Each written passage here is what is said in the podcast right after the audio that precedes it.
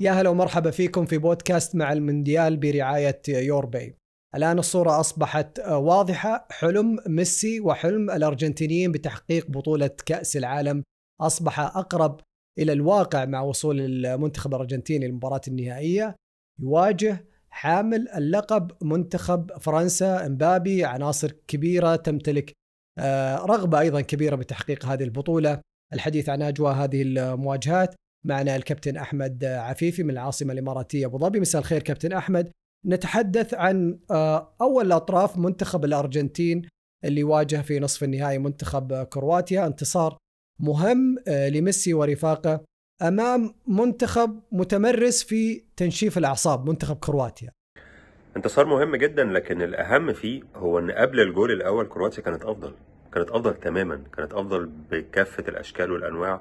وفي رأيي إن السبب الرئيسي هو ليونيل سكالوني اللي قرر إنه يضغط عالي بشكل في شجاعة مبالغ فيها خلينا نسميها كده. وده أظهر المشكلة اللي عند ميسي من غير كورة لأن كلنا عارفين إن ميسي بالكورة شيء خرافي لكن ميسي من غير كورة بيبقى عنده مشاكل كتير. فلما بتضغط عالي بتدافع في مساحة كبيرة بتخلي كل لعيب لو عنده مشكلة دفاعية بتبان عليه جدا جدا. فده استغلته كرواتيا في إنها تضرب خطوط الأرجنتين.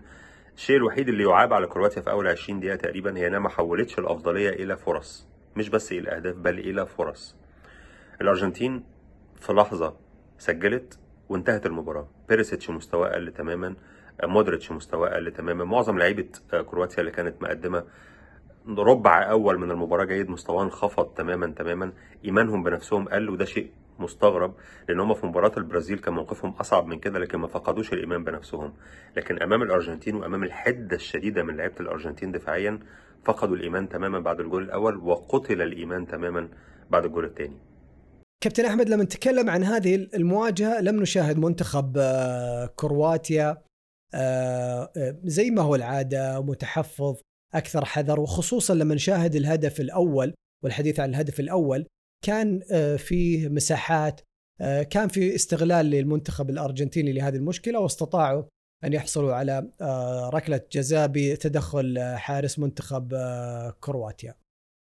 صحيح شفنا مساحات لأن زي ما قلت هم فقدوا إيمانهم بنفسهم في مباراة البرازيل استقبلوا وفضلوا متحفظين ومستنيين فرصة ولما جت الفرصة سجلوا منها في مباراة الأرجنتين رغم إن المنافس أسهل ومستواك في المباراة أنت ككرواتيا كان أفضل لكن فقدت الإيمان فجأة وظهرت المساحات وظهر التهور وظهر انخفاض المستوى الفردي فتدمر كل شيء.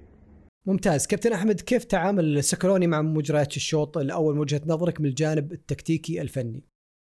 لانويل سكالوني بدأ المباراة بداية أنا عن نفسي مش متفق معاها ما بحبش أقول كلمة صح وغلط لكن أنا مش متفق معاه إن هو بدأ يضغط عالي ويدافع في مساحات كبيرة وده اعرى ميسي نوعا ما من غير كورة.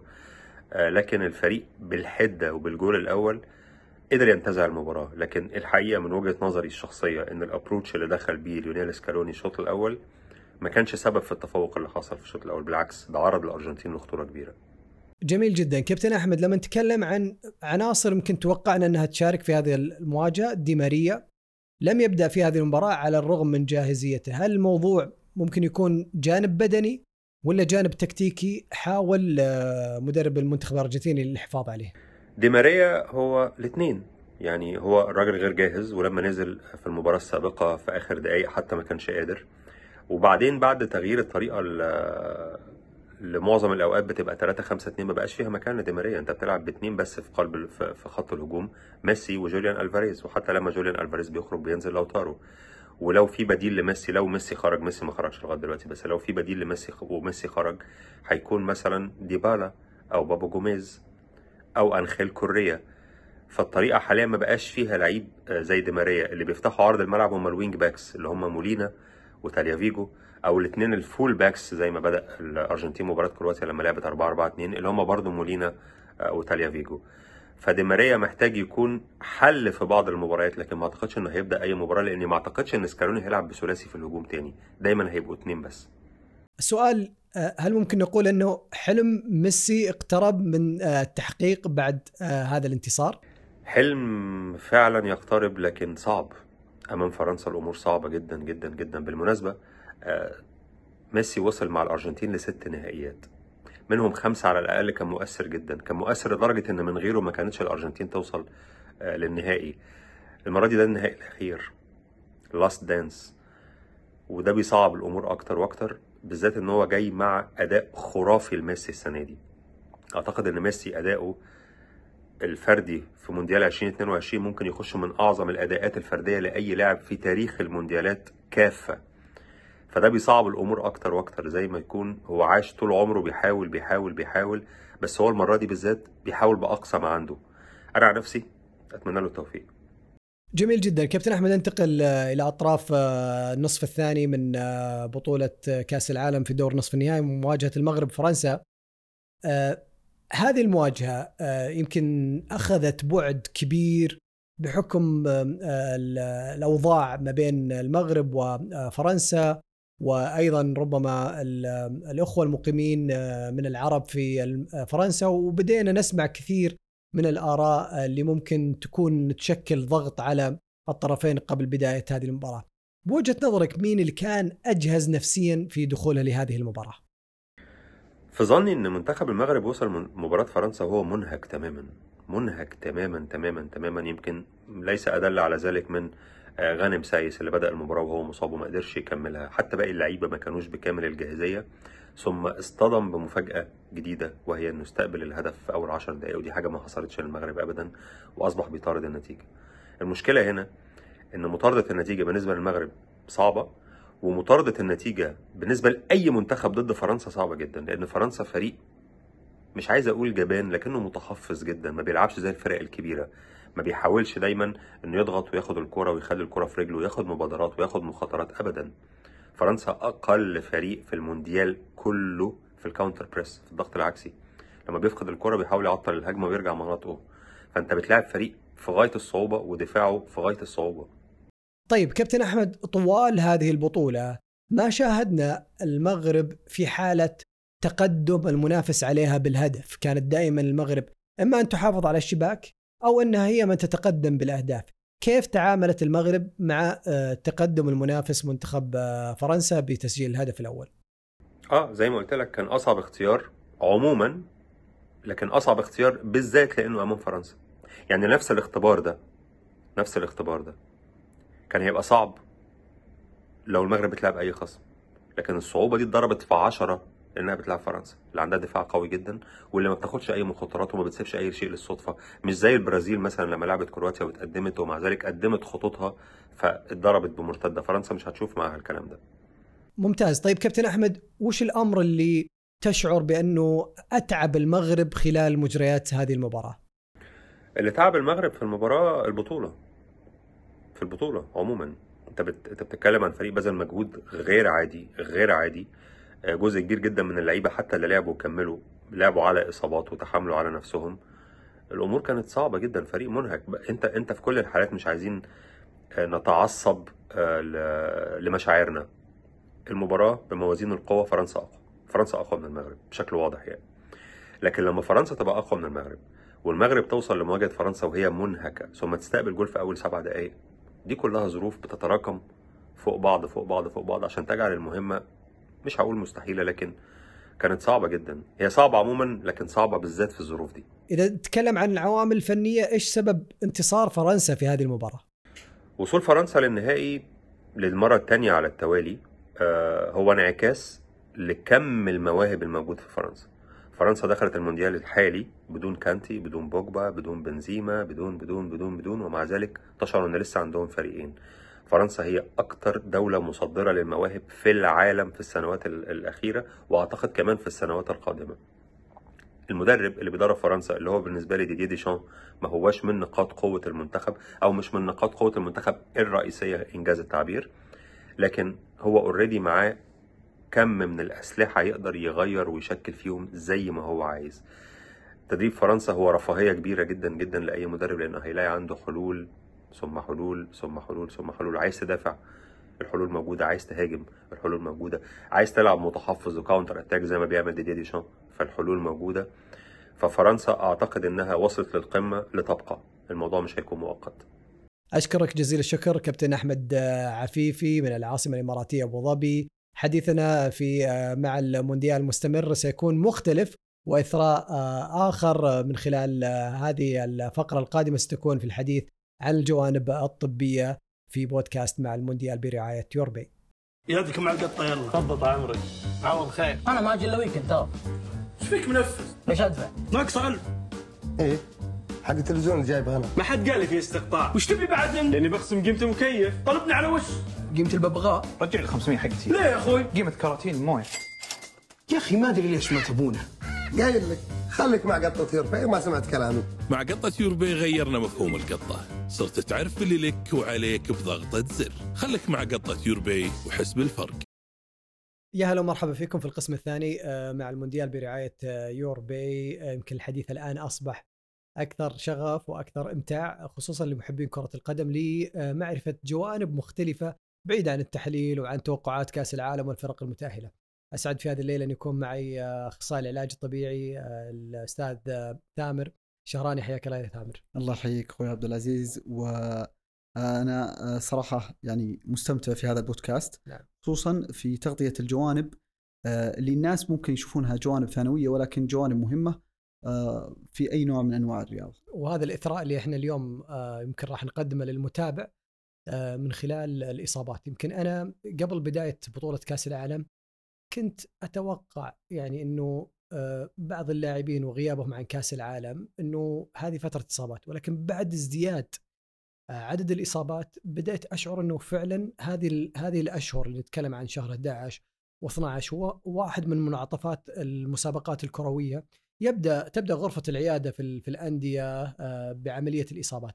هل فعليا بحكم متابعتك وزيارة اللاعبين لك وأيضا متابعة الأندية هذه الأشهر هي أشهر إصابات؟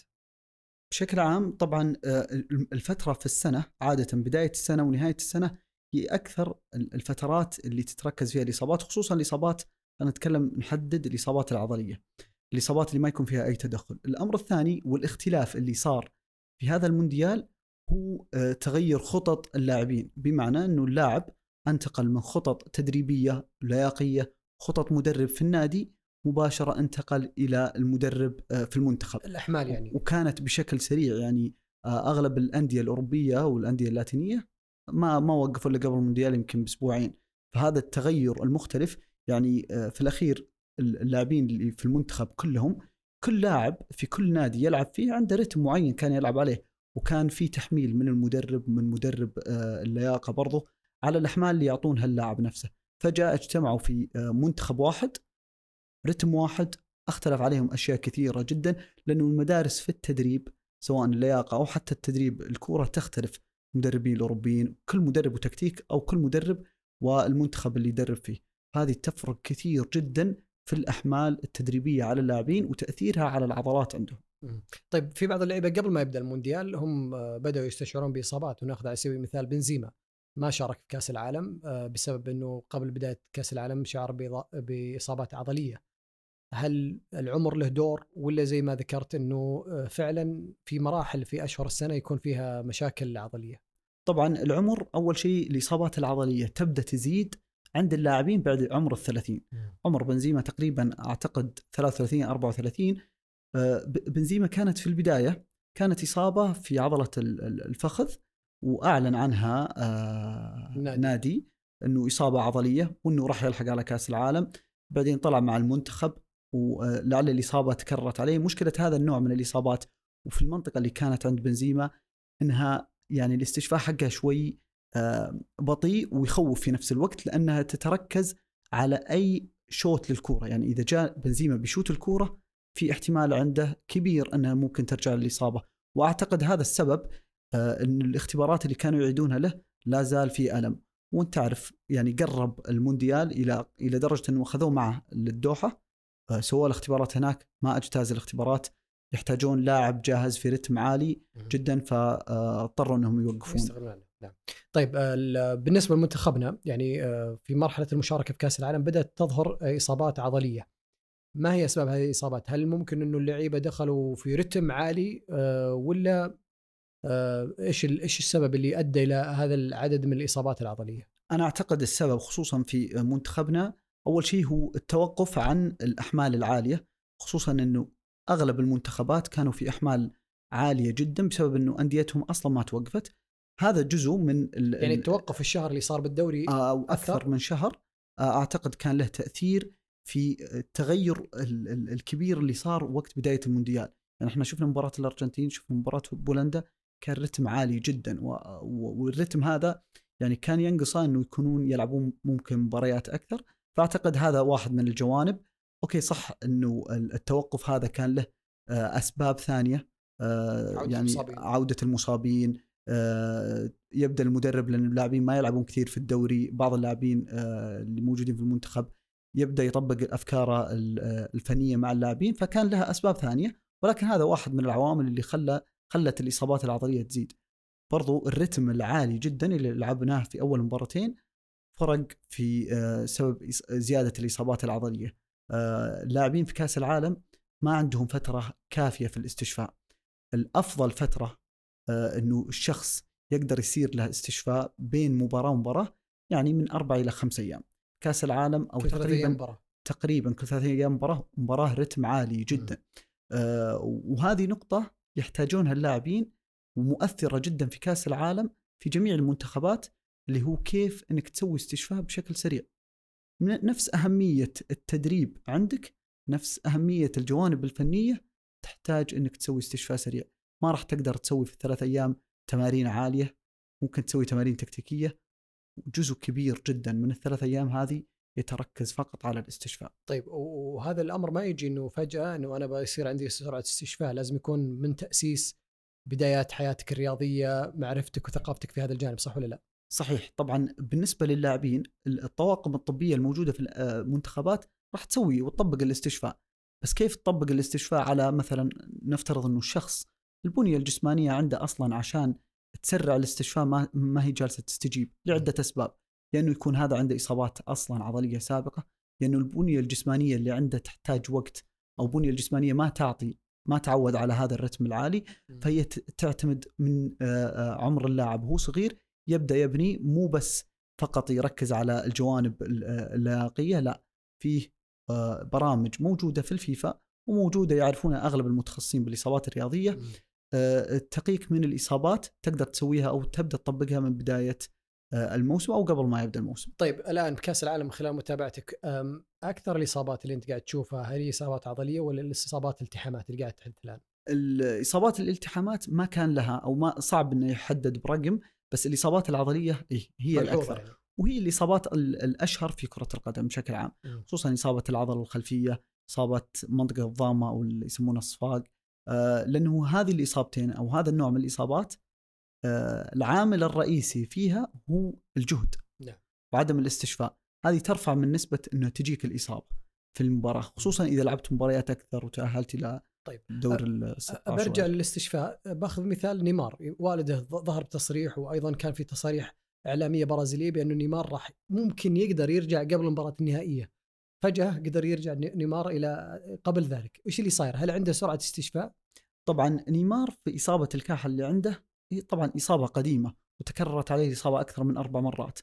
صار العلاج حاليا فقط التركيز على إنه يخف الألم، يخف الانتفاخ الموجود واللي ظهر في الصورة وقت الإصابة، آه، تخفيف الألم على اللاعب بمسكنات موضعية وبالأجهزة يعني كان يلعب العلاج كل مباراة. بمسكنات آه، في الفترة الأخيرة بشكل كبير كان يلعب بمسكنات وأخذ عليها أدوية ويلعب آه، بالربطة. لازم يثبت الكاحل يثبت الكاحل بحيث أنه ما يلتوي عليه وقت اللعب أو يقلل من أنه يلتوي عليه. فإصابته تقريبا هو يعرفها المنتخب يعرفها الطاقم الطبي يعرفها ويعرف أنه عنده نسبة عالية أنها تتكرر ويعرف كيف يتعامل معها. فهذه إصابة يعني كان عندهم القدرة أنهم يرجعونه بشكل أفضل. وتعرف بعض اللاعبين الطموح عنده عالي. إنه يلعب فيحاول يسترجع.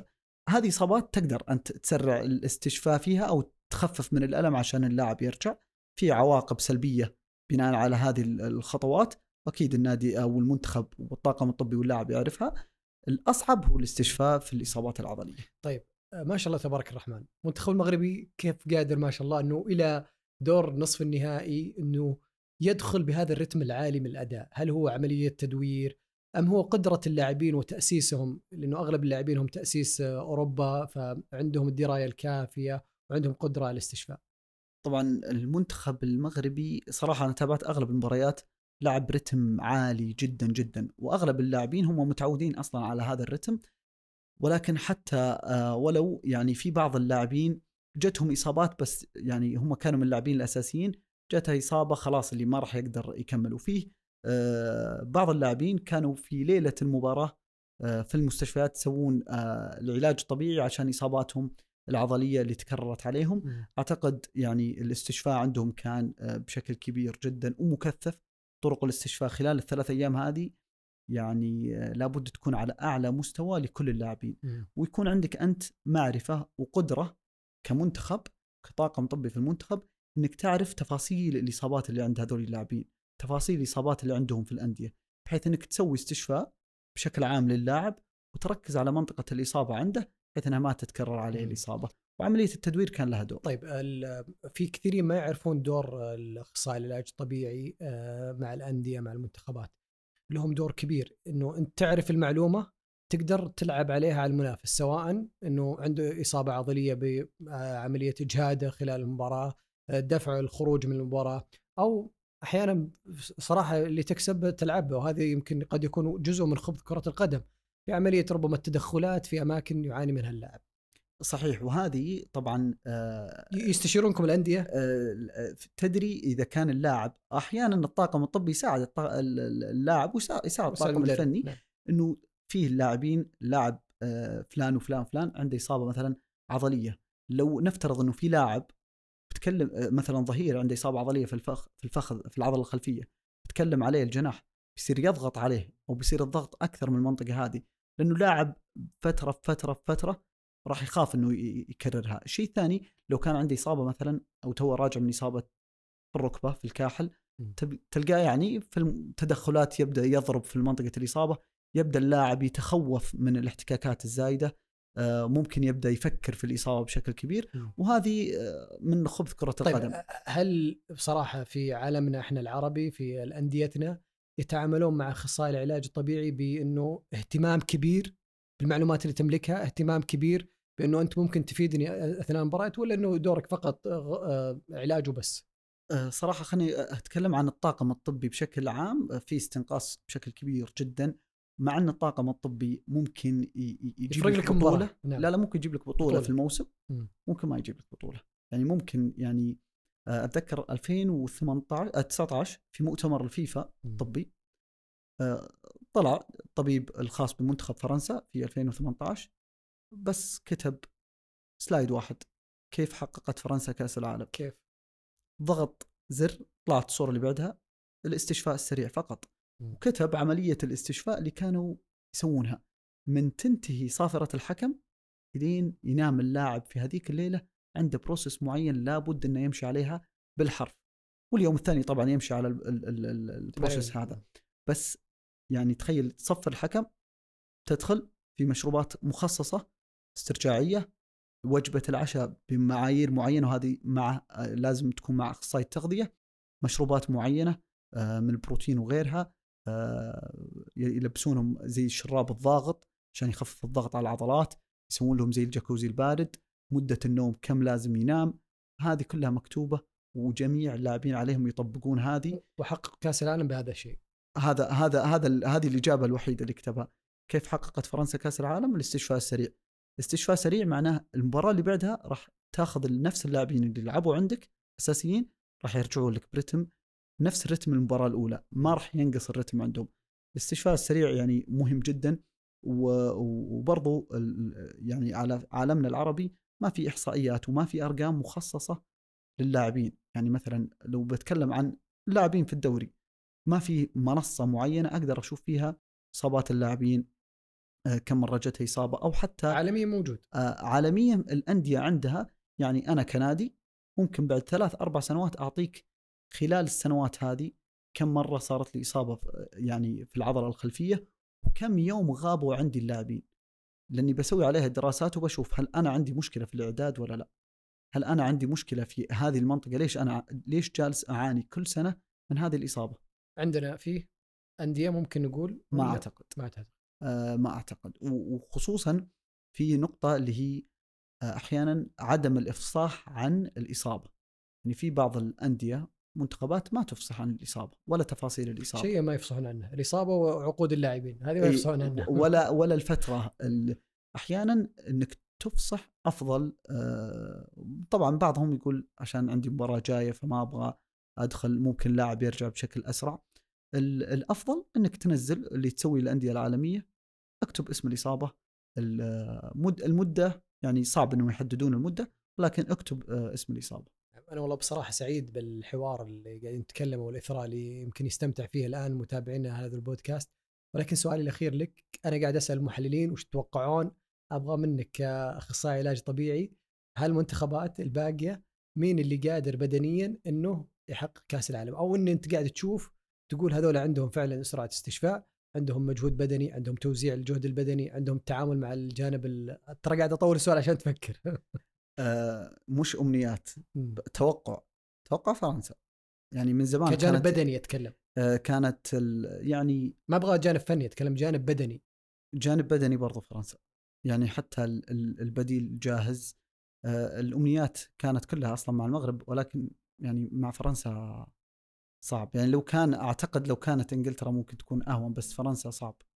في الجانب الثاني يعني كرواتيا الارجنتين تلك- عندها عياء بدني. آه، يمكن سمعنا عن ديبول قبل قبل مباراتهم صح. في الدور ربع النهائي ولكن قدر يرجع ويشارك. وكانت قبل المباراة بيوم أصلا هو دي ماريا آه، طلع ماريا ما شارك. انه إنه آه، ما شارك. نعم.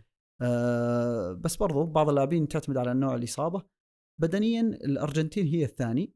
أنا والله سعدت يا ثامر بهذا الحوار الجميل آه، إثراء جميل آه، معلومات أيضا غزيرة تملكها وأتمنى إنه ما يكون هذا آخر لقاء بيننا إنه نتعاون أكثر في آه، إنه يكون متابعنا العربي يستمتع باطروحات يعني تفيده إن شاء الله في الجوانب الصحية. شكرا بإذن جزيلا. الله وإن شاء الله إن قدمنا معلومة خفيفة وبسيطة يستفيدون منها. شكرا جزيلا لك ثامر شهران اخصائي العلاج الطبيعي يعطيك العافية. الله. شكرا أيضا موصول لكم أنتم محبتي الكرام نلقاكم إن شاء الله بحلقات قادمة من بودكاست مع المونديال برعاية يوربي Olha ali.